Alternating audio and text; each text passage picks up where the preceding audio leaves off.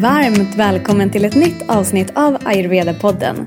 Syftet med den här podden är att låta ayurveda gå från något abstrakt och avlägset till något mer konkret och lättillgängligt. I podden hör ni mig, Johanna Mård, och tillsammans med mina inbjudna gäster undersöker vi hur ayurveda kan göra skillnad för oss alla och vår hälsa. Ämnet för det här avsnittet är Incompatible Foods, vilket ordagrant skulle kunna översättas till inkompatibla livsmedel. Och det kanske är lite svårt att förstå vad som menas med det. Men enkelt förklarat kan man säga att det handlar om vilka livsmedel som går bra att äta tillsammans och vilka livsmedel som är bättre att skilja åt. Och det här är en ayurvedisk kunskap som jag inte stött på någon annanstans men som har gjort enormt mycket skillnad för mig.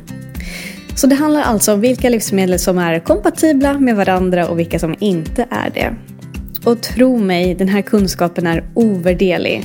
Det har den i alla fall varit för mig. Och jag som har haft jättemycket magproblem i många år fick verkligen hjälp av ayurveda och kände en stor skillnad när jag började praktisera just det här. Och kunskapen om vilka livsmedel som är bra att matcha och vilka som vi inte ska matcha det har gjort en stor skillnad för mig och min hälsa, vilket jag kommer berätta mer om i avsnittet sen. Men oavsett om du har eller har haft problem med magen så är den här kunskapen ovärderlig. För när du börjar praktisera det vi delar med oss av här kommer du att ta bättre hand om din agni. Och vid det här laget, när du lyssnat på så här många avsnitt av Ayurveda-podden, så tror jag att du är väl medveten om att en stark och frisk agni är en stor grund till att förbättra hela din hälsa. Och med mig den här gången har jag ingen mindre än Leon Amen, Hanna. Han är en professionell kock och holistisk gastronom. Och om du undrar vad en gastronom är så är det en person som, arbetar, som kan arbeta med allt från produktion av livsmedel, matlagningens kemi till människors hälsa och beteende kring maten vi äter. Han jobbar även som utbildningsledare inom mat och dryck. Och dessutom är Leon även utbildad ayurvedisk hälsorådgivare och arbetar en del med ayurvedisk matlagning. Han är också yogalärare och skapar menyer och tillagar magiska måltider på olika typer av retreats. Det var verkligen så kul och givande att ha det här samtalet med Leon. Och jag hoppas verkligen att du kommer få med dig mycket och att du kommer börja praktisera det vi kommer gå igenom. Men med det sagt så är det här avsnittet inte någon komplett kurs i Incompatible Foods. Utan som vanligt så är vår intention att öppna den här dörren för dig och sen hoppas vi att din nyfikenhet tar dig vidare. Vi kommer gå igenom mycket men inte precis allt som har med ämnet att göra. Och som alltid så kommer varje regel med vissa undantag. Men i det stora hela så är det den här kunskapen som vi kommer prata om som har gjort skillnad för oss båda två. Jag hoppas att du kommer finna det här avsnittet lika givande som jag gjorde.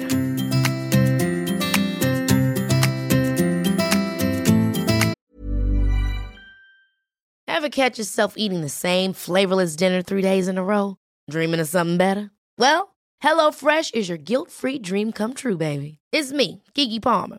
Let's wake up those taste buds with hot juicy pecan crusted chicken or garlic butter shrimp scampi.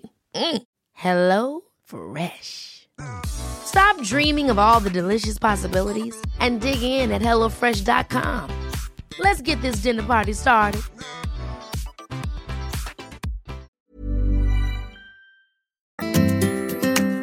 Varmt välkommen till Ayurveda-podden, Leon. Tack, Johanna. Tack, så fint att ha dig här. Ja, detsamma. Jag har sett fram emot det här lite om jag ska vara ärlig. Ja, men jag också, verkligen. Ja. Alltså, vi, det är, idag är det första gången som vi ses. Ja. Men jag minns att vi pratade i telefon för kanske tre år sedan. Eller? Ja, det var så länge sedan. Jag tror det. Ja. ja. Det var ju det, jag tror det, där någonstans som jag um, hade bestämt mig för att jag ville starta Ayurveda-podden. Mm. Och sökte en, en poddpartner och då hörde du av dig. Mm. Ja, sen bodde vi inte så nära varandra. Så det är väl det som är anledningen till att vi ses först idag. Ja. Men vi har haft lite kontakt sen dess. Mm. Så det, jag har verkligen sett fram emot det här. Mm. Och så fint att få ha dig just här nu idag och prata om det vi ska prata om nu. För jag vet att det vi ska prata om är någonting du brinner för lite extra. Det tror jag med. Mm, verkligen. Men för de som inte känner dig idag. Um, först är jag nyfiken på att veta liksom, hur och varför blev du intresserad av ayurveda? Jo, um, mat i sig och liksom hitta hälsa via mat har väl alltid varit min största, eh, mitt största fokus. Då. Och ett eh, sökande som jag tror flera kan ha gemensamt med. Um, så jag har ju prövat många dieter och liknande och jag har märkt att med det att det inte är riktigt så hållbart för, en, eh, för sinnet och liknande. Så, um, men jag började i alla fall med antiinflammatorisk kost och den visade sig gynna min hälsa supermycket. Jag, sen jag var liten har jag haft väldigt svårt med astma och allergi. Ehm, I synnerhet astman så var det verkligen hela vintern hade jag andningsbesvär och kände liksom den här tyngden, det här, ehm, det här tilltäppta känslan som astmatiker får känna. Ehm, sen när jag började med antiinflammatorisk kost, det blev mycket grönsaker, mycket gurkmeja också som var inkluderat i den läran. Då, då så märkte jag att eh, i stort sett började astman försvinna. Faktiskt bli mycket, mycket bättre. Mm. Jag inkluderade det med en livsstil av mycket konditionsträning. Eh, tog det lugnt också, sådana saker. Sen eh, var det faktiskt en kollega som var väldigt mycket för ayurvedan och via honom så kom jag i kontakt med det. Och när jag väl läste på så insåg jag att delvis att jag är dominerad av kaffe och sen att den antiinflammatoriska kosten med min, eh, min konditionsträning var väldigt bra recept på att balansera just kaffe. Och just det är antagligen därför jag har då mått väldigt mycket bättre. Mm. Och ända sedan dess, alltså jag pratar nog fyra, fem år sedan tillbaka, så har jag följt ayurveda. Så i allt detta sökande så har jag nu hittat det jag, jag kan göra hela livet. Just det. Och därför har jag också utbildat mig inom ämnet och även då utvecklat nya recept. Men precis, för mm. att um, Ja, men gud vad spännande. Så först så, det antiinflammatoriska var någonting som verkligen tilltalade, du mådde bättre av det. Mm. Och sen hittade du ayurveda som dessutom gav dig förklaring till varför det funkade så bra för Precis. just dig också. Ja. Och, och, och där någonstans när du hittade liksom, att du själv mådde så bra av det, så mm. valde du att gå en, en utbildning också. Ja, ja, det stämmer bra. Och du är utbildad ayurvedisk hälsorådgivare. Det stämmer. Visst är det så? Ja. ja. Och vad vad skulle du säga, finns det någonting från liksom den utbildningen, eller från de här fyra, fem åren som du praktiserar ayurveda, någonting som du själv verkligen har... Vad är det som fascinerar dig mest med ayurveda?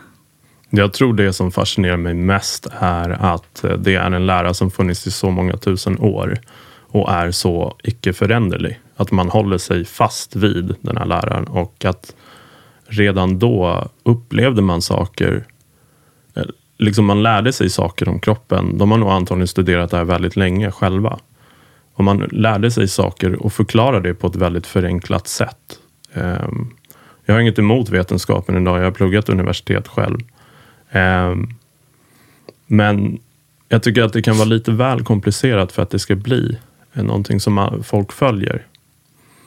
Men ehm, till exempel så säger man att det är inom ayurveda att det är bra att ehm, till exempel dricka varmt, varmt citronvatten på morgonen för det liksom balanserar matsmältningen. Inom kemin då så är citronjuice ett av de närmare livsmedel kring, alltså nära i pH-värde med magsyran. Då. Så antagligen så balanserar du magsyrenivåns pH-värde genom att dricka varm citronjuice för du får också i dig värmen. Och det visste de också då, ja. för så pass länge sedan. Mm. Och det är det som fascinerar mig så ofantligt mycket.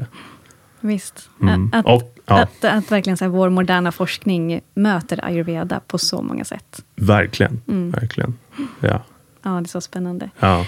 Och är det, finns det några mer liksom skillnader som du själv har upplevt sen du började praktisera ayurveda? Ja, absolut. Um, jag tror liksom den här själva acceptansen har blivit mycket bättre. Idag är det ganska svårt att leva med en kaffadominans i vårt samhälle, där det finns en eh, utseendefixering som är väldigt hög. Då, då. Eh, nu har jag liksom nästan accepterat att det kommer aldrig jag kommer vara som jag är väldigt länge. Och jag har liksom förstått kärleken till det på ett annat sätt och vilka fördelar det finns i det. Um, och liknande. Um, så det är väl... Jag tror det liksom mentala är mycket bättre. Och att jag har accepterat också att det går att Ja, men som i ayurveda menar man på att man ska för, förstärka matsmältningen. Och det är för att då klara av saker när du får i dig något som inte är lika servande. Mm. Och eh, till exempel att det är okej okay att eh, ta dig en pasta om du verkligen tycker om det. Liksom. Som många liksom, dieter vill att du ska liksom, skarpt undvika. Mm. Det vill ju inte ayurveda. Ayurveda vill att du ska vara kärleksfull mot dig själv. För att vi ska ha hälsa kring sinne, själ och den fysiska kroppen. Ja, verkligen. Mm. verkligen. Ja, precis. Jag upplever ju inte...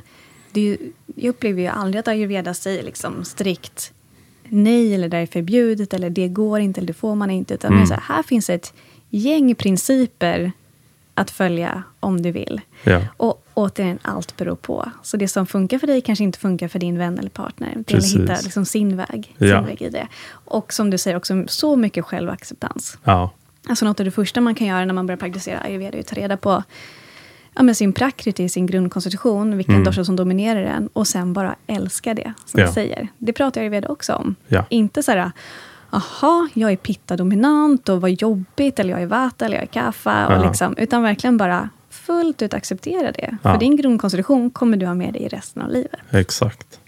Exakt. Mm. Och det bästa är ju då, liksom, jag känner själv, att acceptera den som den är. Bara. Ja, Ehm, och jag tror det var liksom första kontakten med att vi är olika var liksom när man var 20, hade gått gymnasiet, börjat jobba och så går man ut ett, ett stort gäng och reser. Backpackar mycket i sydöstra Asien då såklart. Eller Sydamerika för vissa. Men jag märkte liksom, vi var ett gäng på nio killar. Ja, Wow. Ja, mycket energi. Men eh, jag märkte liksom att den här skillnaden när vi var ute i fem veckor. Att vissa gick ner i vikt, vissa stannade bara de var. Jag var en av dem som gick upp i vikt. Och jag verkligen ogillade mig själv för det. Ehm, och det var... Men de har ju sina nackdelar. Likväl som jag har mina för och nackdelar. Alltså, Mm. det är liksom ingenting, man måste inte värdera någonting på något sätt bara för att samhället har sagt att det ska vara så. Mm. Det är fint att ayurveda kommer med så mycket självkärlek Ja, när man börjar praktisera det. verkligen. Och vad skulle du säga att du brinner för idag? Ehm, idag brinner jag för um, det gastronomiska. Ehm, Och gastronomi, jag vet inte om alla har koll på vad det betyder. Nej. Om, om man inte vet vad gastronomiska är, vad, vad är det? ja, nej men det är väl läran om mat istället. Mm. Läran om livet, läran om maten. Alltså, en gastronom ska liksom kunna förstå så mycket mer än bara att laga maten. Alltså vi ska förstå det mikrobiologiska, kemiska, ehm, hållbarheten, vart det kommer ifrån, ehm, hur man utvecklar det, hur man använder teknik för att utveckla det vidare hela, hela tiden. Liksom. Mm. Ta in från alla världens influenser. Liksom så. Mm. Och det är det jag älskar att göra med ayurvedisk mat. Eh, att det inte alltid behöver vara eh, indiska smaker. Även om jag fullkomligt älskar den matkulturen så kan det bli ganska tröttsamt. Eh, och i synnerhet kanske när det kommer vår, alltså sommaren. Eh, alltså det, jag har ätit linsgryta flera dagar i sträck. Det blir inte lika gott längre. Mhm, liksom. eh, men likväl så har jag ätit liksom, några av världens dyraste råvaror. Också kanske tre dagar i sträck. Jag betalade inte, alltså det var via jobb och så. Mm. Det blir inte lika gott längre. Liksom. Nej, så är det ju så med allt. Liksom. Mm. Så, ja, Man behöver variationen. ja Mm. exakt. Ja, men vad fint att det är, liksom, det är verkligen maten, det gastronomiska, som du brinner för. Precis. Eh, jag är också jätteintresserad av det, så det, Ja. ja. det delar vi absolut. Bra. Och I det här avsnittet då, så ska vi prata mer om vilka livsmedel som... För ayurveda lär ju oss väldigt mycket om eh, hur vi kan äta för att främja vår hälsa. Hur och vad, såklart. Mm. Ehm, och det var första gången som jag fick... Liksom, jag tycker ayurveda är den första läran jag kommit i kontakt med som lär oss vilka livsmedel som är bra att kombinera. Har inte riktigt stött på det, inte alls på samma sätt i alla fall, någon annanstans. Eh, och jag kommer ju också från en bakgrund, eller också, men jag kommer från en bakgrund där jag haft jättemycket magproblem. Okay. Eh, jättesvår IBS i många, många år. Mm. Eh, och läkarna sa till mig, men det här är kroniskt, det är bara liksom att lära dig acceptera det. Vilket jag absolut inte gjorde. Jag kände att jag kan inte, jag kan inte leva så här, för det var så tufft. Och kom i kontakt med ayurveda, började praktisera det och fick verkligen ordning på min mage. Och idag skulle jag säga att jag inte har någon IBS. Eh, och de sa till mig att det var kroniskt. Ja. Och det är mycket av det som vi kommer prata om i det här avsnittet Ja. som har gjort skillnad för mig. Ja. Så det känns också väldigt fint att få dela med sig av det. För om du som lyssnar har någon orolig mage eller bara vill förbättra din hälsa, så börja praktisera det vi kommer prata om nu, för det kommer göra skillnad. Ja, och alltså nu när du säger det så påminner det mig om min historia, om det är okej att jag delar med mig. Att Absolut. Jag berättade ju min svåra astma och allergi. Mm. Och innan kunde jag liksom Ja men som jag sa, att liksom under vintern så hade jag, alltså det var ju kronisk astma i stort sett. Till att idag är den i stort sett obefintlig. Mm. Bara av att ändra sin kost och Eller hur? livsstil. Och även då mina allergier. Förut var hela spektrat av stenfrukter. Det gick inte att äta. Jag kunde inte äta mango, fikon, dadlar. Alltså fikon och dadlar. Eh, som liksom tidigare, är palestinier i bakgrunden. Det är ju lite identitetskris nästan. Och nu kan jag Ja. äta dem idag. Ja, det är så. Ja. Och att Ja. så här, när, du upptäckte att du, när du upptäcker att du kan äta dadlar och går och köper ett kilo och äter det. Jo, då mådde jag inte särskilt bra i magen. Men det är en annan femma. Men det var så, jag var så sugen på det då. Liksom, för att jag hade inte ätit det på 15 år. Liksom. wow. Så, uh, Ja, det Mm. är ju det som är liksom magiskt på ett sätt och så logiskt samtidigt. Att Mm. När vi kommer i balans så klarar vi av liksom det mesta. Vi är motståndskraftiga, vi har bättre immunförsvar, vi har mer energi, vår mage mår bra. verkligen. Ja, Ja. verkligen. Ja. Så, men vad vi än äter, varenda livsmedel består ju av en mängd olika saker. Och det är ju uppbyggda av olika näringsämnen. Eh, som vitaminer och mineraler. Eh, och antingen kanske livsmedel består av mer kolhydrater, eller mer fett eller mer protein. Det här Ja. är det som du är expert på, som pluggar gastronomi. Eh, men det är ofta så vi ser på maten från det här västerländska perspektivet. Att det är vitaminer, mineraler, kolhydrater, fett, protein och så vidare. Eh, Men det ayurvediska perspektivet skiljer sig lite. Där pratar man inte om det på det sättet. Eh, För enligt ayurveda så är det mer... Man pratar mer om att varje livsmedel är en unik blandning av de fem elementen. Det vill säga rymd, luft, eld, vatten och jord. Och också en blandning av de sex smakerna. Som är sött, salt, surt, starkt, bittert och kärvt. Så varenda livsmedel är dominant av några element av någon eller några smaker. Ja. Eh, och utöver det så finns det också ett begrepp som vi inte har nämnt i podden tidigare. Som heter Virja Vipaka. Och det översätts ungefär till hur livsmedel påverkar oss efter vi har smält det. Man skulle kunna översätta det till typ eftereffekten. Eh, så det vill säga alltså, ja, vi, vissa livsmedel ja, har olika egenskapsstrukturer utanför kroppen, skulle man kunna säga. Men när vi har bearbetat det, det vi har smält det, så kommer det påverka oss kanske på ett lite annorlunda sätt.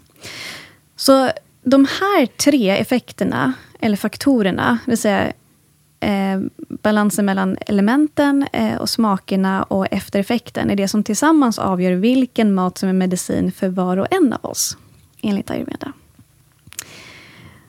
Och som jag sa tidigare, så det här är verkligen något som har gjort jättestor skillnad för mig, när jag fick lära mig mer om det här. Och viss kunskapen om vitaminer, och proteiner och fett är ju också värdefull att ha. Jag är också utbildad kostrådgivare, så jag också har ju den västerländska utbildningen inom kost och näringslära. Och jag tycker det är jättespännande. Men enbart den kunskapen skulle aldrig liksom ha hjälpt mig att läka min IBS. Utan det är ju ayurveda som har gjort det. Mm. Absolut. Så, och jag har förstått det som att ehm, ja, men kombinationen av de här tre faktorerna per livsmedel gör att varje livsmedel i sig får olika egenskaper och effekter och kan användas som medicin. Men när vi kombinerar livsmedel som är väldigt olika varandra, då kan det bli som en liten krock i magen. För att magen bearbetar ett livsmedel på ett särskilt sätt och ett helt annat på ett annat sätt. Ja. Och om vi äter dem i samma måltid så blir det svårt för magen att smälta det. Eh, och det gör att våran agni försvagas lite. Eh, eller agni kanske inte riktigt klarar av att smälta det fullt ut. Och då kommer det mat ut i tarmarna som inte är tillräckligt bearbetade. Mm. Och det i sin tur gör att vi får mer ama. Ja. Och det är det vi vill helst undvika för Ja. att få en bättre hälsa. Så, ja. Mm. Vad tänker du när jag säger allt det här? Känns som jag bara sitter och snackar. Nej, nej, jag, jag håller med. Jag håller med. Ehm, och det är det, liksom, alltså, om man ser det utifrån ett um, västerländskt perspektiv så, så um, sätter man liksom det enzymatiska systemet. Vi behöver enzymer för att smälta mat. Från salivet har vi enzymer ner till eh, magen. Då, då. Hela det systemet som bearbetar mat. Så det är därför det är viktigt att till exempel tugga maten ordentligt eh, och hela vägen ner liksom ta det lugnt så att magen får sköta sin grej. Och precis som du säger, man sätter det ur spel när man blandar för olika livsmedel. Då då. Mm. Och vi kommer ju liksom prata om vilka livsmedel som kanske inte går ihop så bra. Ja, Så är det. och vilka som går bra att kombinera också. Ja, För det är exakt. också värdefullt. Eh, jag ska bara ta två exempel just på det här. Alltså man får upp kanske lite mer konkret bild av det här med att varje livsmedel innehåller element och smaker och eftereffekt. Så om vi tar en morot Ja. som exempel. Så innehåller den mer av elementen jord och vatten. Och den är majoritet till smaken söt. Mm. Eh, och efter vi har smält den, det vill säga den här eftereffekten, eh, då säger man att den är ushna, som är het eller Mm. varm. Eh, och den är också lätt. Så den ger oss både värme och lätthet. Eh, och eftersom att den eh, ger oss en del värme, så säger man att den ökar pitta något. Eh, inte så jättemycket, men lite grann ökar den pitta. Men däremot så balanserar morot då vata och kapha. Ja. Och varför den balanserar både vata och kapha är för att den ger oss värme. Och både vata och kapha i sig är en kall dosha, så den ger oss värme. Men den balanserar också kapha för att den är, ja, men har en viss typ av lätthet. Mm. Och ett annat exempel är grönkål, som innehåller mer av elementen rymd och luft. Till majoritet så har den smaken bitter. Eh, och efter vi har smält den så är den också lätt och ger en svalkande eh, ja, effekt. Mm. Så lätt och svalkande, då kan man förstå att det ökar vata. För vata i sig är ju lätt och, och kall. Mm. Eh, och däremot så balanserar den eh, framförallt pitta. Mm. Mm. Precis. Yes. Och det kommer ju också gå igenom, liksom, det finns två livsmedel som är verkligen då, man verkligen ska undvika. Det är mjölk och banan tillsammans. Mm. Utåt sett har de två exakt samma energi. Värmande och lugnande. Men i magen så blir de olika. Mm. Så då blir mjölken värmande och bananen kylande. Och därför får kroppen också spel. Och det kanske låter lite komplicerat nu när vi pratar om det och det kanske kommer fler. Men det, är typ, det här är ganska det här är ett ganska unikt fall mellan banan och mjölk faktiskt. Så vi ska inte, det är inte så med exakt alla. Eh, och vi kommer gå igenom liksom livsmedel livsmedel. Banan, eller vad säger frukt och mjölk ska man helst inte kombinera. Nej, men exakt. Ja. exakt. Och jag tänker också, alltså för min egen del när jag läste det här första gången, så bara okej, det här är eh, jag, alltså det är ganska mycket. Och så här, gud, hur ska man lära sig typ allt det här utan till Men du behöver absolut inte lära dig varje livsmedel, liksom, uppbyggnaden av den, av den liksom, Mm. livsmedel, eller element och smaker och, och så eftereffekten. Nej. Enklast är bara att lära sig utan till. Okej, banan och mjölk, ska inte Ja, blanda. precis. Och sen så bara veta att det finns en ayurvedisk kunskap bakom, bakom det. Ja. Eh, men det är mycket lättare att bara komma ihåg att banan och mjölk behöver man inte blanda. Nej, exakt. Och att så här, här är också viktigt att poängtera att om du gör det i viss mån, alltså blandar de här okompatibla livsmedlen, vi säger om du är på en bjudning, så vill man inte vara otrevlig. Naturligt sett, det förstår jag. Du behöver faktiskt inte tacka nej. För har du byggt en stark agnis, precis som du sa innan med din IBS, så har du haft en försvagad agni, nu är den tillbaka för att du har skött det så kommer kroppen vara motståndskraftig mot det om du gör det någon gång under en bjudning. Och det är faktiskt vad ayurveda handlar om i generella drag också. En sak till som är ganska viktig är att veta att är du uppväxt, uppvuxen med en viss typ av livsmedelskombination så har kroppen fått en liten anpassningsförmåga. Så man behöver inte vara så krass med det här hela. Det är bara liksom värt att nämna. Då. Jättebra att du nämnde det. Ja. För återigen, jag upplever inte att ayurveda kommer med så här, det här är absolut big no, no, no. Utan ayurveda, det man säger gång på gång, är att allt beror på. Ja. Och har du en liksom god, hälsostark agri, då kan du i princip äta vad som helst. Ja. Och du kommer kunna smälta det bra. Eh, å andra sidan, har du jättemycket magproblem, då kan du äta en jättebalanserad måltid, men det kommer ändå vara svårt för dig att mm. smälta mm. det. Ja. Så allt beror på. Um, och som sagt, det är inte världens grej om du någon gång dricker en milkshake med banan och mjölk och frukt.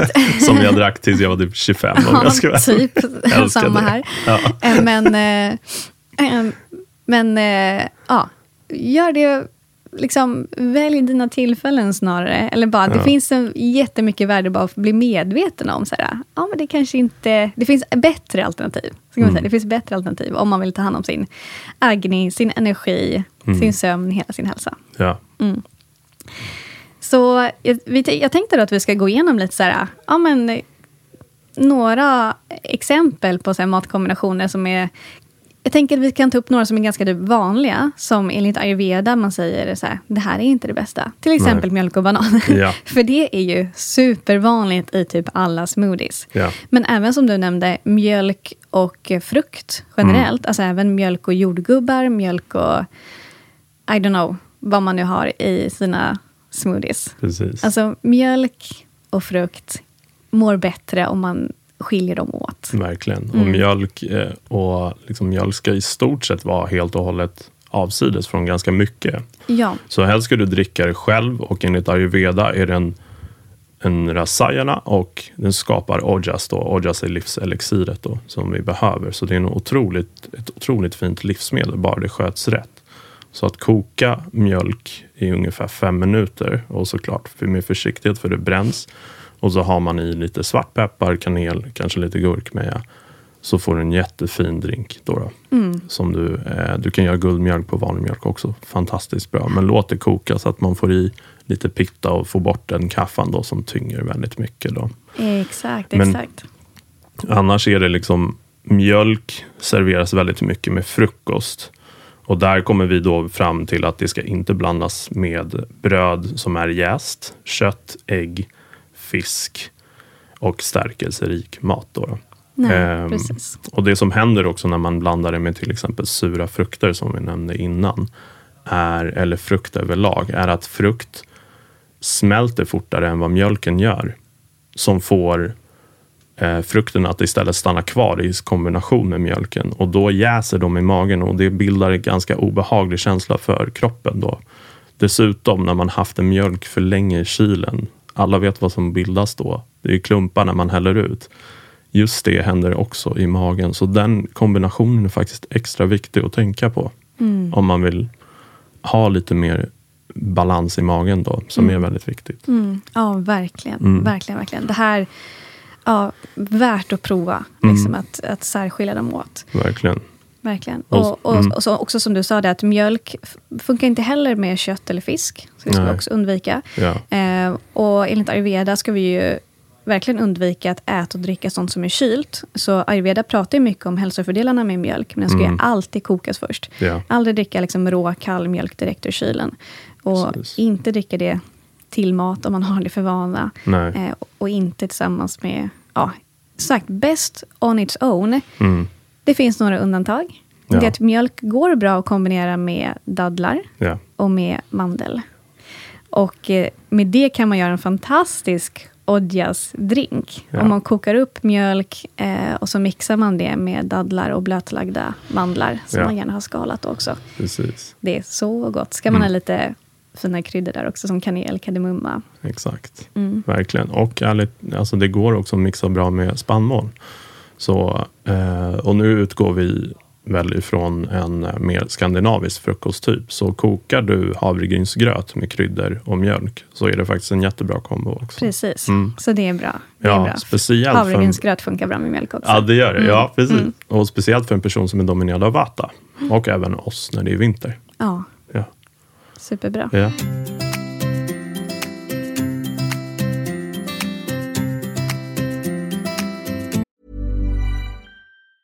Hey, it's Ryan Reynolds, and I'm here with Keith, co star of my upcoming film, If, only in theaters, May 17th. Do you want to tell people the big news? All right, I'll do it. Sign up now and you'll get unlimited for $15 a month and six months of Paramount Plus Essential Plan on us. Mintmobile.com slash switch. Upfront payment of $45 equivalent to $15 per month. Unlimited over 40 gigabytes per month. Face lower speeds. Videos at 480p. Active Mint customers by 531.24 get six months of Paramount Plus Essential Plan. Auto renews after six months. Offer ends May 31st, 2024. Separate Paramount Plus registration required. Terms and conditions apply if rated PG. Ever catch yourself eating the same flavorless dinner three days in a row? Dreaming of something better? Well, HelloFresh is your guilt-free dream come true, baby. It's me, Kiki Palmer. Let's wake up those taste buds with hot, juicy pecan-crusted chicken or garlic butter shrimp scampi. Mm. Hello Fresh. Stop dreaming of all the delicious possibilities and dig in at HelloFresh.com. Let's get this dinner party started.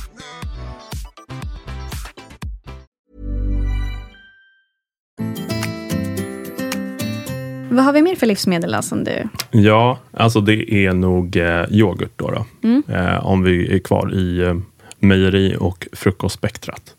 För det är någonting vi svenskar älskar att äta och det är yoghurt till frukost. Och där, samma sak. Sura bär ska man undvika. Eh, Och, men även yoghurt och alltså frukt överlag. precis. Alltså frukt vill vi också äta solo.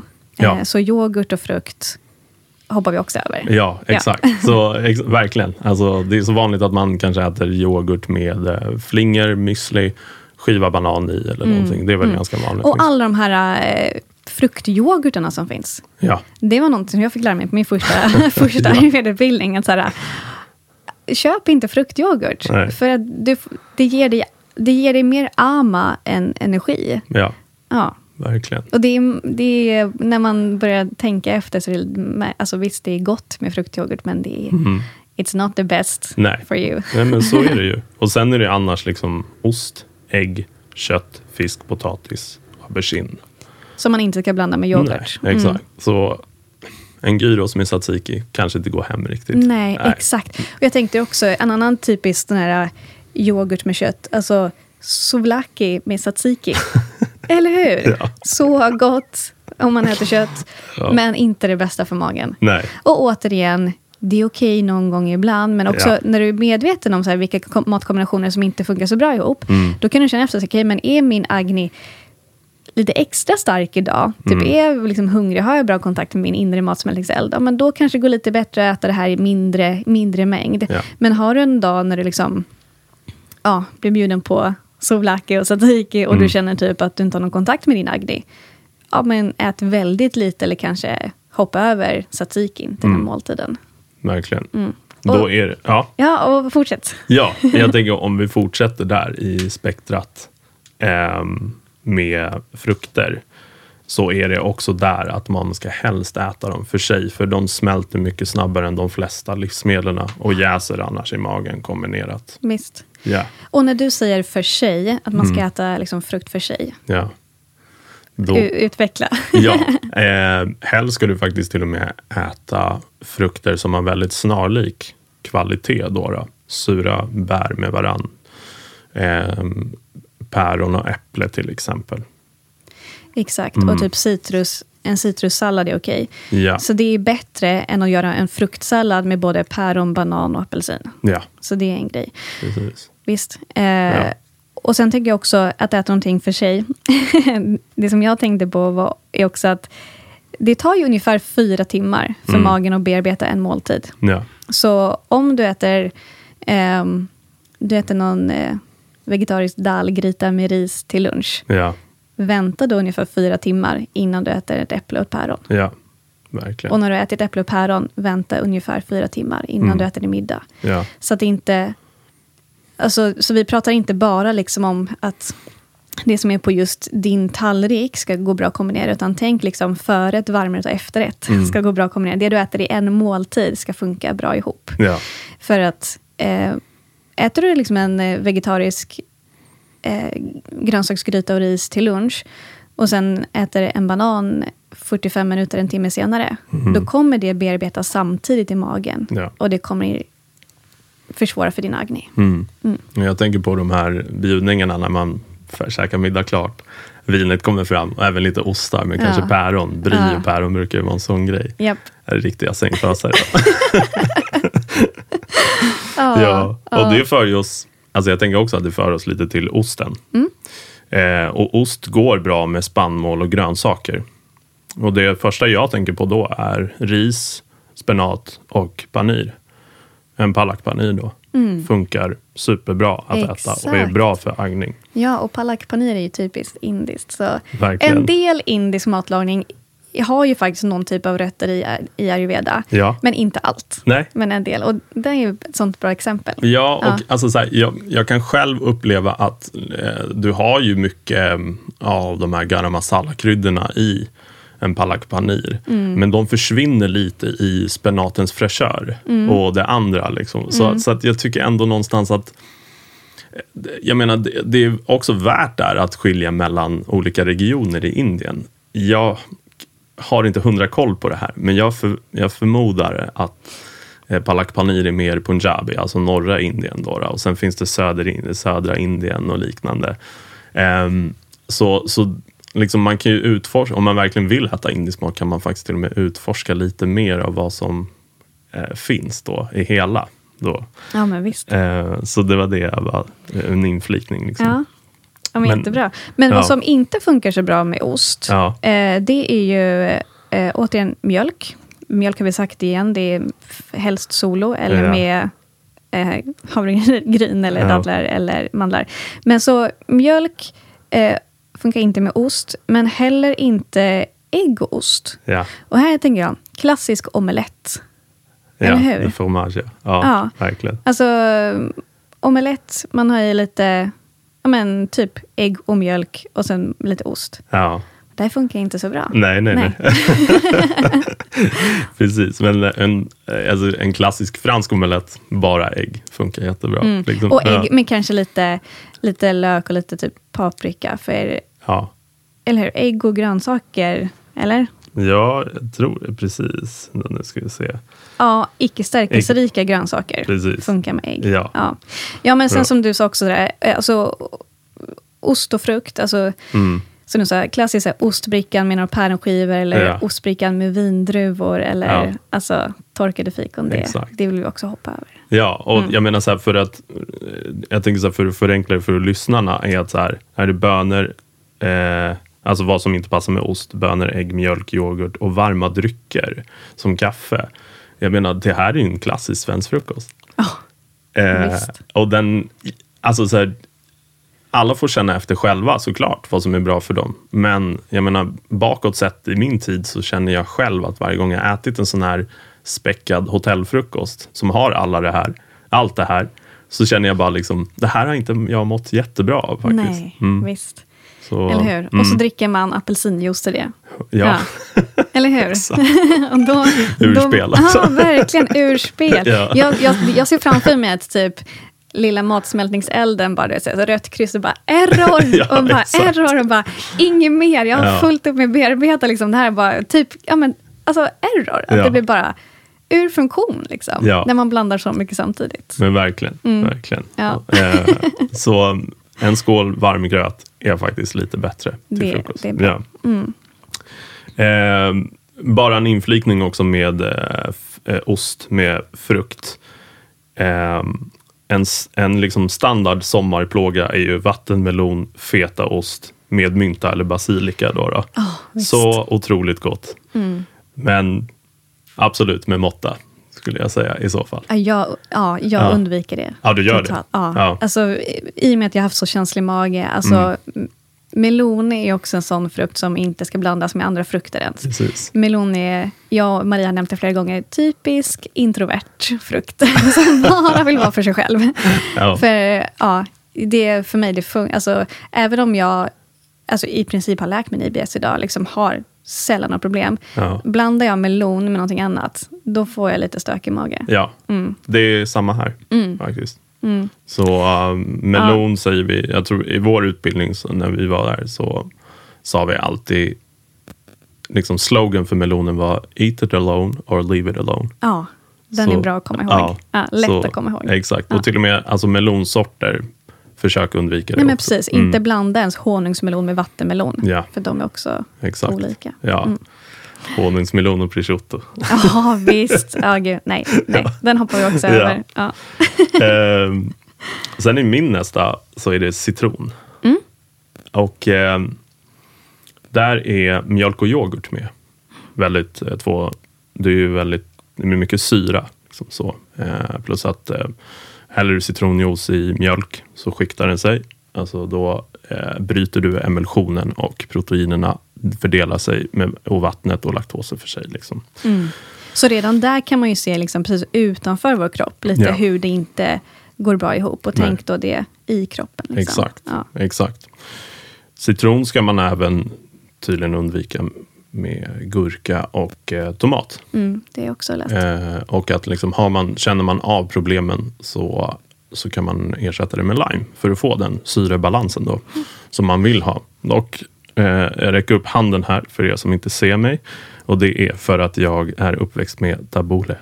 Och där använder vi väldigt mycket citron i vår gurka och tomatsallad. Men eh, som jag sa innan, är man uppväxt med det. Så har man lite tolerans. ja. Jo, men alltså, och det är verkligen så här, nej, du kommer inte dö om du har lite citron och gurka ihop. Det kommer du Nej, inte göra. exakt. Men jag tänker, återigen, det finns värde att liksom dela med sig av det här så man får en viss medvetenhet. Ja. Och ju oftare du gör val som är bra att kombinera, som funkar bra för dig, Ja. desto mindre AMA kommer bildas. Du kommer ha mer energi liksom här och nu. Men min absolut högsta tro är att du kommer leva friskare längre också. För, Mm. Precis. för att, liksom, att man blir en person som blir sjuk när hon eller han är 55, 60, 65. Det är inte för att man har misskött sig i två år. Utan det är för att man har eh, eller misskött kanske inte ens rätt ord, men man har bara inte varit medveten om vad som verkligen gynnar ens kropp under en lång, lång period. Och här kommer jag ayurveda och bara ger oss all den kunskap vi behöver egentligen för att verkligen ta hand om oss. Och Ja. sen praktiserar man det man vill. Ja, Mm. Precis, verkligen. verkligen. Så är det. Ehm, ja, och alltså, jag tänker så här, kanske någon har garnerat med citron någon gång. Ehm, och det vill jag också säga är faktiskt helt okej för att balansera lite syra. Ja, jag men kan- eller hur. Jag har också läst det, att eh, Ja. lite citron funkar med det mesta om det är bara lite, lite så zest, Ja. lite typ smaksättning. Men men man ska liksom precis. inte ha en halv citron pressad i en yoghurtsås. Ja, Mm. exakt. Och det, det gäller ju samma där med, um, vi säger om du gör en dal eller um, en kitchari då. Att du, då- det här är väldigt, två väldigt värmande eh, måltider. Och sen garnerar du med några blad kylande kor- koriander. Det är faktiskt också helt okej. Och det är jag väldigt glad över måste jag säga. För mm. koriander är väldigt gott. Det är en vattendelare, jag vet. Men Jag älskar också koriander. vad bra. Ja. bra. Väldigt Ja. medicinsk växt också. Ja. Mm. Så är det. Ehm, jag tycker nästa punkt. Uh, bönor och baljväxter. Mm. De äts bäst med spannmål, grönsaker, nötter och frön. Mm. Och då är vi tillbaka där. Kichari dal då, då, med ris. Visst, visst. Inom, ehm, inom västerländsk medicin så är då, vi säger baljväxter i sig. Jag, eh, när vi pluggade läringslära på högskolan så skulle vi, eh, vad, ska man, vad heter det? Oj, nu tappar jag mig. Vi skulle registrera allt vi skulle äta. Just det. Då. Ja. Och då la vi det in i ett dietistprogram som räknar mineraler, eh, vitaminer, allt möjligt. Mm, det hade Eh, jag också när jag pluggade till Ja, kostrådgivare. Ja. För jag körde faktiskt, vi skulle göra det under tre dagar. Jag körde Kitchery Detox en dag. Ja. Alltså, alltså liksom mineralparametrarna sköt i höjden. Ja, det var alltså så? jättemycket magnesium Wow. och allt det där. Fullvärdigt protein också. Mhm. För att du blandar liksom du blandar baljväxter med spannmål, ris, eh, går bra med korn också. Ehm, så det, det är verkligen alltså spannmål, eller vad säger jag, baljväxter är så bra för oss. Men inte bara för oss, utan även för naturen. Då. För när du, om vi fortsätter äta mer spannmål så kommer vi odla mer av det. Nej, förlåt. Om vi fortsätter äta mer baljväxter så behöver vi odla mer av det. Och baljväxter har en förblomning som gynnar pollinerare. Så det är fantastiskt bra för vår biologiska mångfald. Sen så har ju baljväxter en naturligt kvävefixerande effekt. Så, och kväve är det som vi använder när vi ger eh, gödsel, alltså näring till jorden. Och övergödsel är inte bra, men deras naturliga sätt att göra det skapar inte övergödning. Men ger den här kvaliteten vi behöver för en hälsosam eh, bördejord.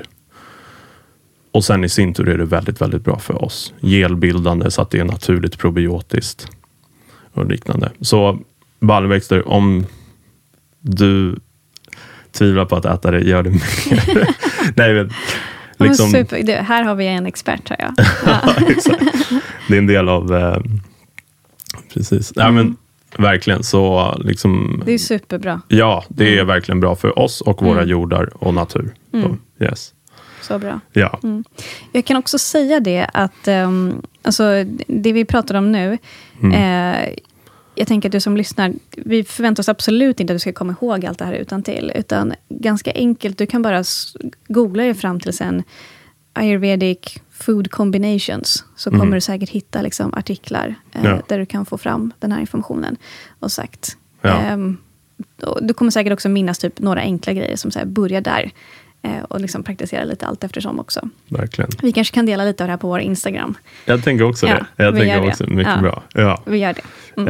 Ehm, men bönor eh, är inte så bra med, eh, vad är det nu då? Eh, det är ägg, kött, fisk.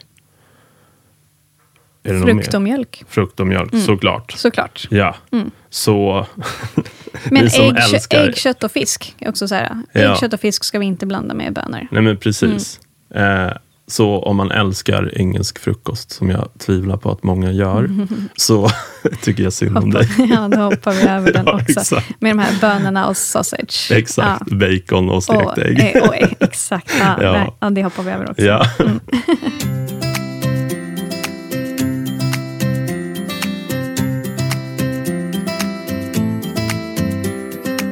Sen har jag eh, grönsaker generellt. Går att kombinera med det mesta. ja, faktiskt. Så Exakt. grönsaker funkar jättebra med, eh, med både med kött och fisk och ägg. Typ alla sädesslag, andra grönsaker.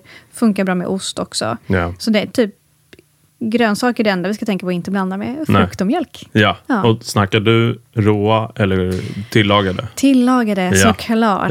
Ja. Eh, råa grönsaker, typ aldrig. Alltså jag Nej. rekommenderar inte någon att äta råa grönsaker. Nej, okej. Återigen, av, dels säger ayurveda det, Ja. men också av egen erfarenhet. Alltså Ja. var när jag slutade äta raw food som jag verkligen märkte skillnad på min Oh, mage. Ja. Mm. Ja, Jag fick faktiskt höra ny, nyligen, eller ganska nyligen, en, eh, för jag, jag jobbar eh, som eh, matkreatör på yoga retreats också.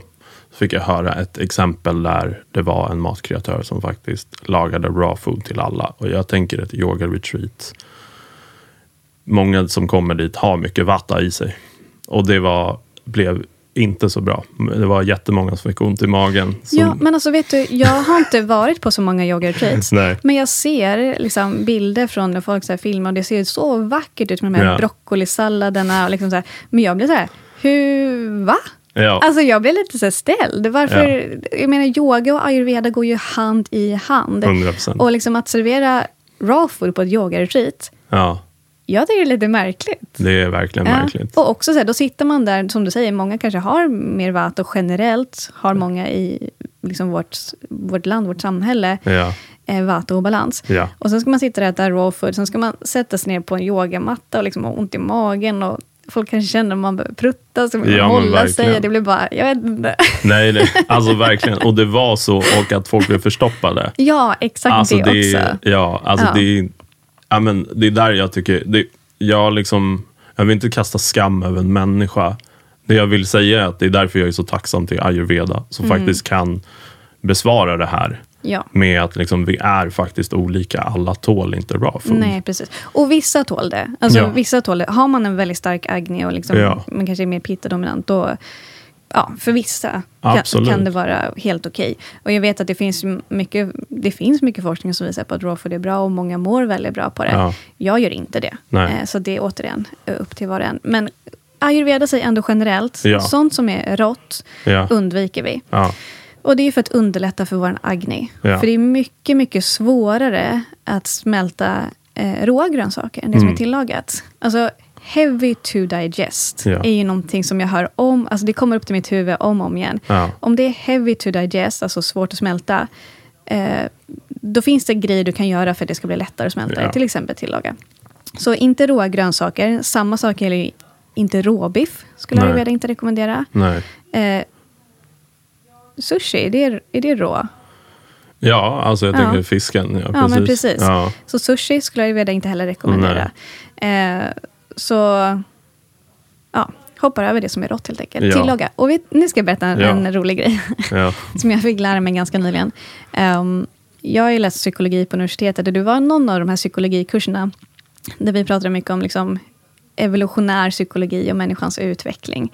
Och då pratade de om att det var först när människan kunde lära sig att liksom göra upp en eld och börja tillaga maten. Det var då det blev som en nästan exponentiell utveckling av vår hjärna. Aha. För det var när magen liksom kunde ta till sig, för då kunde magen liksom börja ta till sig all, liksom, Ja. alla grönsaker, liksom ta till sig mer av näringen. Ja. Och då bara kunde liksom hjärnan utvecklas. Så om vi bara skulle ätit raw food hade vi inte varit lika smarta idag. Nej. jag hör dig. jag Ja. hör dig. Ja. Nice. Bara Vad lite kuriosa. intressant. Ja, men verkligen. Ja. Vad har vi, vad har vi kvar? Eh, jag vet inte. Alltså det är väl råa grönsaker, tänker jag. Men eh, de ska man bara äta för sig och i väldigt små mängder då. Ja, så om man äter rågrönsaker, det var bra att du sa det. Ja. Gör då en raw food-sallad. Mm. Så blanda inte liksom råa grönsaker med tillagad liksom, Nej. med ris, bönor, fisk, kött. ja. Den ät det för sig i sådana fall. Men jag, jag ska ändå, så här, och jag hör det där, alltså, vi är väldigt olika och du har mått bra av det, jag förstår det. Och jag gör också det om jag skippar det till exempel under vintrarna. Eh, dock nu, jag har märkt att när jag har, eh, mitt jobb ligger liksom två mil bort. Jag bor i Skåne, så det är väldigt platt mark. Eh, men jag har cyklat till jobbet då. Eh, och eh, sen har jag jobbat fysiskt i tio timmar. Och sen cyklat hem igen då. Min Agni är grotesk då. Kanske inte så ayurvediskt faktiskt utför, men jag mår bra av det. Så eh, hur som helst, så när jag bara äter en varm gryta så märker jag att jag blir hungrig liksom två timmar senare. Då har jag tagit liksom en färdig blandsallad och värmt upp liksom självaste linsgrytan eller dalen i em, kastrullen. Lagt ut salladen på en tallrik och så har jag hällt över det så de blir väl lite mer lättsmälta men också håller sin eh, struktur av fibrer. Och det har faktiskt hjälpt mig väldigt bra måste jag säga. Så, så det handlar liksom om vart du befinner dig i livet mycket då. Ja, Så, verkligen. och är man väldigt fysisk, jag är själv min, absolut min dominans i kaffa, men jag har väldigt mycket pitta i mig också. Och den, alltså den kommer verkligen fram när jag välkomnar den, alltså med träning och liknande. Så då måste jag balansera den. Liksom. Ja. Eh, jag storknar i värme. Alltså det Ja. går Nej, det är, jag är ett element när jag sover och sådana saker. Så Ja. det är där det syns. Liksom. Ja, så. Ja. Precis. Ja. Och det var bra att du säger det också, för jag vill också säga att ayurveda är ju inte... Alltså många kan tänka så här, jaha, men då ska jag inte äta sallad, då blir det inga grönsaker. Jo, ät massor med grönsaker, men bara tillaga dem. Och du, du kan ju ta en sallad med typ tomat, paprika, spenat och bara ha, vänd den lite i stekpannan Ja. några gånger. Verkligen. Och så, och så kommer det vara lättare för dig att smälta den. Absolut. Liksom, Jag håller med dig där. Liksom, sautera kål i rosmarin eller gurkmeja och ingefära om du vill det. Spiskummin. Fantastiska smaker. Och som vi sa där innan, liksom att så här, är du trött på smaken av gurkmeja, ingefära, spiskummin, ja men börja med de italienska örterna. Eh, eller franska eller medelhavsörterna då, man vill kalla det. För de har också värmande effekter. Som eh, basilika, eh, rosmarin. Mynta är lite mer kylande. Va? Mm. Eh, så, och korianderblad är kylande. Så, så liksom skifta mellan dem då. Om du känner att du får i dig mycket grönsaker. Eh, och så kan man sautera dem i GI. Mm, exakt, Ja. EGI, det är bra. Precis, sautera för er som inte vet är att man steker utan, eh, utan att ge en yta. Då. Så, Mm. Ja, men det var bra att du sa det ja. också. Ja. Eh, och, och GI då? GI Mm. funkar med typ allt. det mesta, ja. Ja, Precis. Så GI är så universal livsmedel. Mm. Och som vi har gått igenom i tidigare avsnitt, nu tar jag orden ifrån Johanna här, men när man blandar det med honung, Ska man inte ha lika mycket. precis. Ja. Och det är lika mycket i, i vikt. Ja, Precis. exakt. Så GI och honung i samma equal quantity när det kommer till vikt, det hoppar vi över. Ja. Annars funkar GI med honung om man tar olika mycket vikt. Och GI funkar med Ja, det mesta annars. ja. Mm. super. Kul att jag lyssnar på podden. Ja. Så roligt. Skamligt Som, annars. som vi har sagt tidigare. ja, fint. Ja. Ja, tänker bara lägga till några få saker till. Och det är ju ehm, rester. Rekommenderar Veda inte så, Ja. Inte så för rester. Nej. Och det är för att när vi har tillagat en måltid, låter den stå framme eller in i kylen, då börjar en nedbrytningsprocess. Ja. Och den kan ju gå ganska långsamt, men Mm. den påbörjas i alla fall. Ja. Och en nedbrytningsprocess innebär att det blir lite mer ama i det.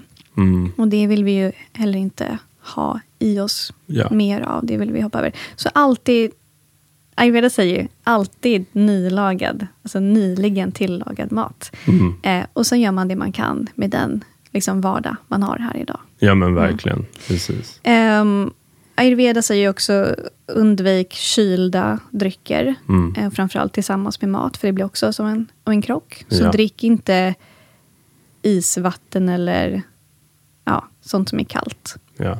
Vad ska man annars dricka då? Ehm, varmt, kokt varmt vatten. Ja. Och till måltid sparsamt Mm. eh, med varmt vatten också. Mm. För blir det för mycket så, ja, det, vad heter det?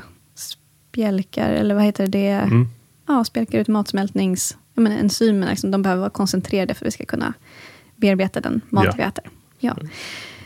Men jag tänker också, det beror lite, återigen, det beror på. Äter Mm. du en soppa, då behöver du kanske inte dricka någonting. Men äter du kanske kött och ris, då kanske du vill ha lite varmt vatten till det. Mm. Ja, till exempel. Frusna livsmedel säger Ayurveda också att det är bättre att hoppa över. Ja. Ja, sånt som är fruset.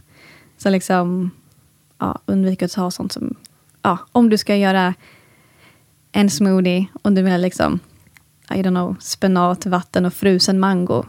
Det är bättre att liksom köpa färsk mango, om Mm. vi nu skulle ha det. Nu ska vi Ja. inte blanda frukt och grönsaker, men ja, Nej. Frusna grejer hoppar vi också över. Ja.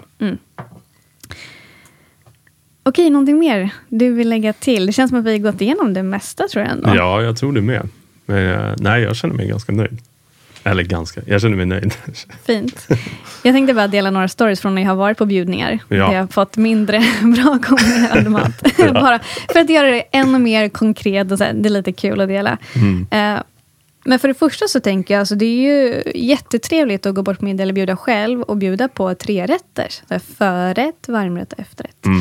Men då får man ju med att tänka på, om du själv ska bjuda på det, att alla tre måltider, förrätt, varmrätt och efterrätt, ska kunna kombineras samtidigt, så att det inte blir jättekrock i din Mm. mage.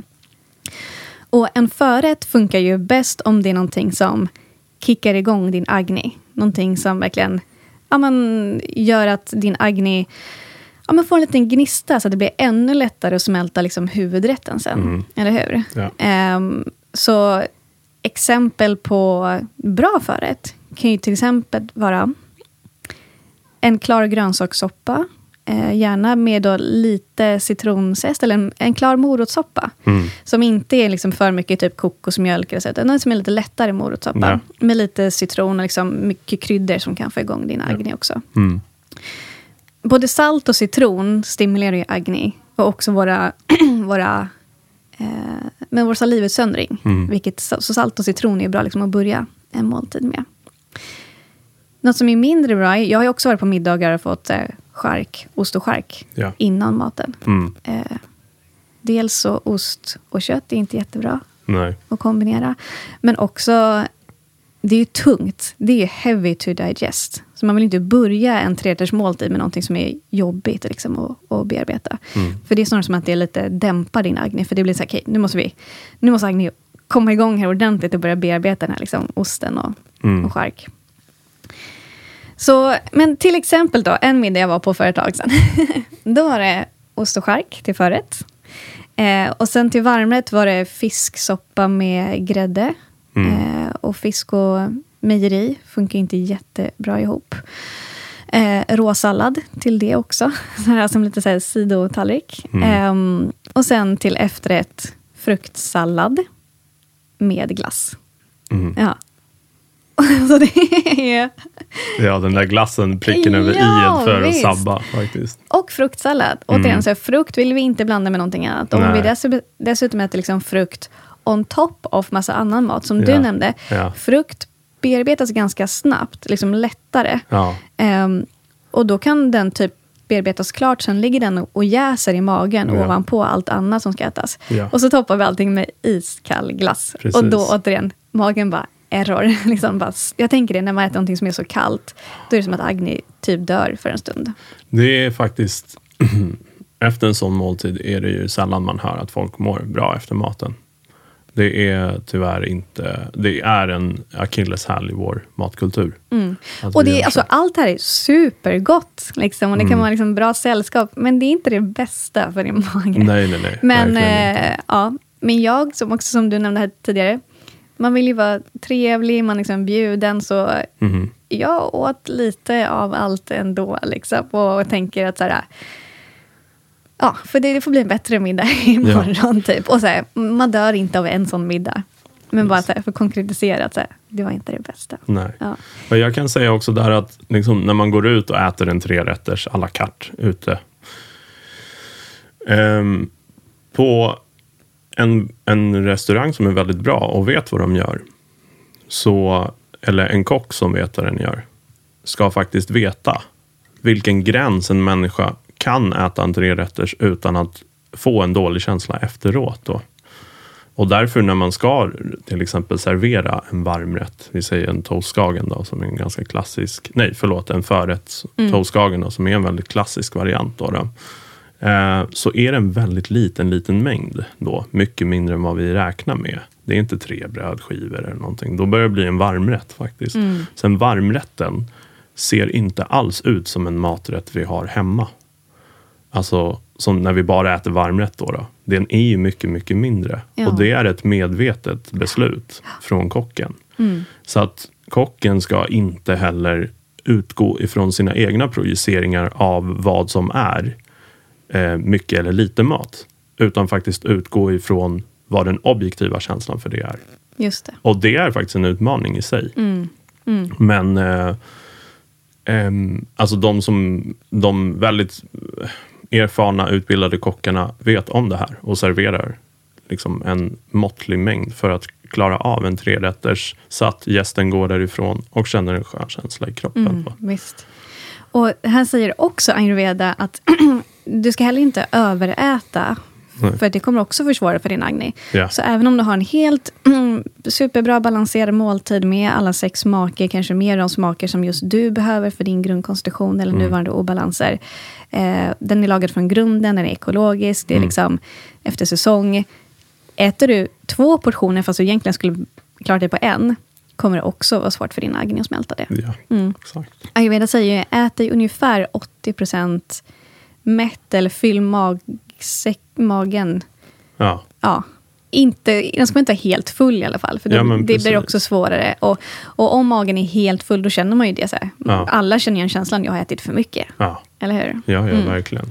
Så det, det är också bra att ha, ha med sig, om man vill ta hand om sin mage. Ja, Mm. verkligen.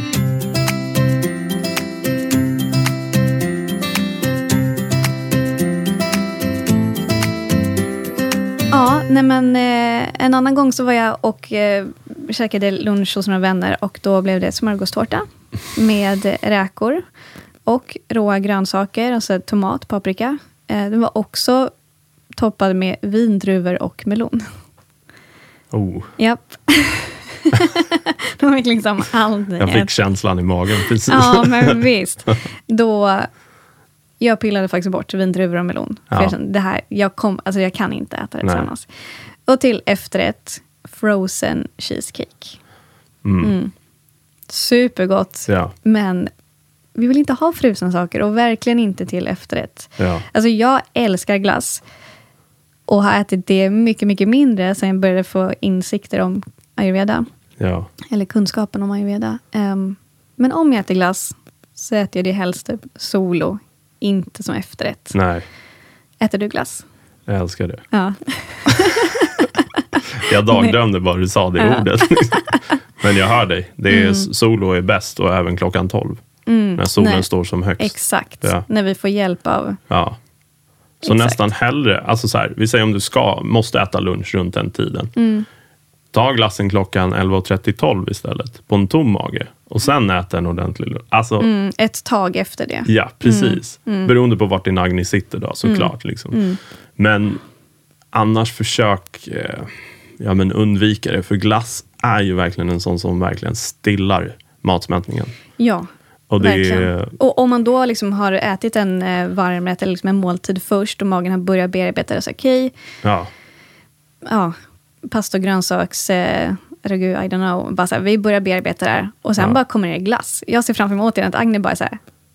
What? hur tänkte du nu? Liksom, hur ska jag göra nu? Och typ bara, jag går och lägger mig. Ja. Sköt det här själv. ja typ. verkligen. ja. Ja. ja, men eh, jag tror att vi avslutar det här avsnittet Okej. där. Ja. Tack Super. snälla Leon för att du har delat med dig av din kunskap. ja, men tack själv. Mm. Det har varit superkul. Ja, jag hoppas verkligen att det här väcker nyfikenhet att fortsätta utforska det här på egen hand. Mm. Och att du som gör det, jag är helt jag är säker på att du kommer uppleva en skillnad om du liksom praktiserar det här över tid. Mm. Det tror jag med. Faktiskt. Det är ingen slump att eh, jag och Johanna sitter här. Det är utifrån våra egna erfarenheter och vad vi lärt oss av att följa den här livsstilen. Mm. Tack snälla. Ever catch yourself eating the same flavorless dinner three days in a row? Dreaming of something better? Well, HelloFresh is your guilt-free dream come true, baby. It's me, Kiki Palmer. Let's wake up those taste buds with hot, juicy pecan-crusted chicken or garlic butter shrimp scampi. Mm. Hello Fresh. Stop dreaming of all the delicious possibilities and dig in at HelloFresh.com. Let's get this dinner party started.